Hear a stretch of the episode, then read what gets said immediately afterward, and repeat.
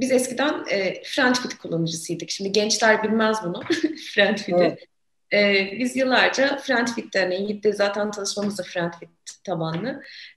FriendFit'te tanıştık ve gerçekten şunu biliyorduk ki FriendFit'teki kitle birbirine saygılı, duyarlı, her görüşe ve her şeye saygılı cevap veren, konuşan ciddi bir platformdu ve bu inanılmaz bir keyifti. Evet, kavgalar çıkıyor muydu? Çıkıyordu. Ama şu anki sosyal medyadaki o sosyal medya zorbalığı dediğimiz noktada bir şey yaşamadık hiçbir zaman. Yıllarca FriendFit'te var olduk. Sonrasında da buluştuk, konuştuk. Bu fikirlerimizi yüz yüze de hani değerlendirdik ve hayata geçirdik ya da hayır bu böyle olmaz, şu böyle olur dedik. Şimdi Clubhouse biraz bana o FriendFit nişliğini hissettiriyor. Sence markalar burayı nasıl kullanmalı? Orada olmalılar mı? Artık orada marka olmasın mı? Ya da? Ya ben kendi blogumda yazdım bunu. Tam bir ay önce falandı. İşte bir 20-22'sinde Clubhouse'a girdim. Bir 10 gün geçirdikten sonra yazdım. Orada uzun uzun yazıyor. Meraklı olanlar varsa okuyabilir. Yigit.com'da benim sitede, blogumda. Yani ben şöyle söylüyorum. Demin aslında biraz bahsettim. Şimdi Clubhouse bence çok FriendFit'e benziyor. Dediğin %100 doğru. Biz bunu da çok konuştuk. Çünkü evet, son 10 yılda her şey o kadar değişti ki yani sosyal medyanın ne olduğunu unuttuk dediğim hadise var ya. Bu Clubhouse bize onu hatırlattı. Yani biz kendimizi böyle bir dijital fanusa hapsettik tüketiciler ve markalar olarak. Twitter'dan çıkıyorsun, Instagram'a giriyorsun. Instagram'dan çıkıyorsun, tekrar Twitter'a giriyorsun. Arada bir YouTube izliyorsun. Tekrar Instagram'a giriyorsun. Orada ne konuşuluyor? Televizyondaki dizi konuşuluyor. Başka bir şey konuşuluyor. Instagram'da ünlüyü takip eder oldun. Ya eskiden internet bu değildi ki. Konuşulmayanı konuştuğun, fark edilemeyeni fark ettiğin, farklı insanlardan beslendiğin ve bu ekosistemin dışına çıkabildiğin bir şey olarak çıkmıştı internet karşımıza. Hadi bir gireyim, surf yapayım, yeni şeyler keşfedeyim vardı. Bilgi değerliydi bir kere. Değerliydi. Sosyal medyanın ilk yıllarında da bu böyleydi ama 2014 sonrası bütün bu sosyal ağlar böyle satılıp para yani şirketleşmeye başlayınca, borsaya kote olmaya başlayınca tabii ki değişti. Şimdi Clubhouse bence çok uzun zaman sonra bu döngüyü kırdı ve bu sosyal ağ dediğimiz hadisenin aslında bir kamusal alan olduğunu bize hatırlattı. Yani çok dev, baskın içerikler vardı. İnsanlar kendi sesini duyamıyordu. Bir marjinal fikrim, sıra dışı bir fikrim var mı? Yazıyorsun, linç yiyorsun mesela. Ya da yazıyorsun, like almıyorsun. Like almadığın için yazmıyorsun. Ne oluyor? Baskın hakim ideoloji, fikir, minik fikri öldürür hale getiriyor.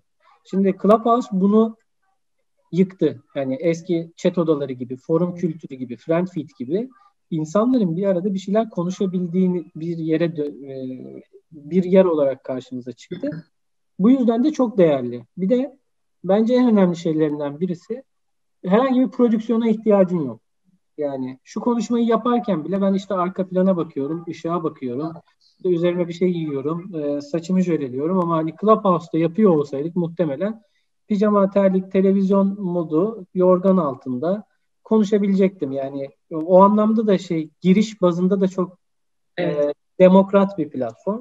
Ekrana bile bakmıyorsun konuşurken. Birçok alanda tabii pandemide denk gelmiş olması, insanların sosyalleşme ihtiyacı varken ortaya çıkmış olması ama en önemlisi de bence özgürce ses çıkarabildiğimizin hatırlamak.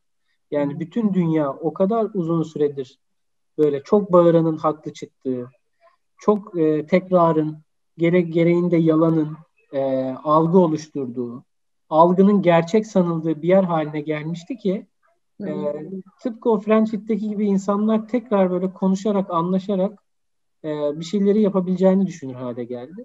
Şimdi markalar da buraya girdiler, çıktılar bu arada. Ve daha ben çok ortalığın karışacağını düşünüyorum Clubhouse tarafında. Niye diyeceksin? Şimdi FriendFit zamanında da bir marka geldiği zaman o ortamı bozuyordu. Yani içinde bulunduğu mecranın dinamiklerini bozmayacak şekilde bir iş yapabiliyorsan yap. Oraya katma değer sağlıyorsan sağla. Biz de mesela marka olarak düşündük, çok düşündük. Yani ilk ben Türkiye'de deneyimleyenlerden biriyim. Ve markayı, Penti'yi buraya çok hızlı sokabilirdik. Ve çok da güzel konseptlerle de sokabilirdik. Ama insanlar daha burayı yeni öğreniyor, yeni kaynaşıyor. Birçok pratiğini oluştururken oraya girip herhangi bir aksiyon yapsak bir, insanları rahatsız edecektik. İkincisi de bir risk alacaktık. Bundan dolayı istemedik. Ama mesela Lipton ekibi yaptı. Ve gayet de iyi yaptı. Onların marka vaadi, onların konumlanması, onların tone of voice'una uyuyordu. Yaptılar. Tepki de aldılar. Ama başarılı da oldular. Ben şu an için mesela hiçbir markaya önermiyorum burayı. Ama kimler giriyor? Çok ilginç. İşte Medyakit giriyor. Ondan sonra o bir konu açıyor. Kendi ekosistemi içerisindeki reklamcıları, pazarlamacıları topluyor. Bir konu tartışıyor.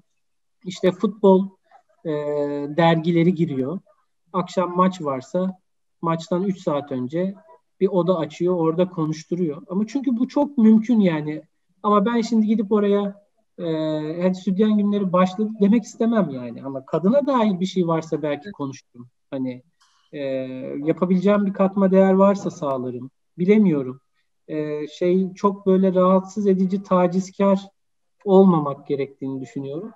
O yüzden biz Penti olarak yer almadık.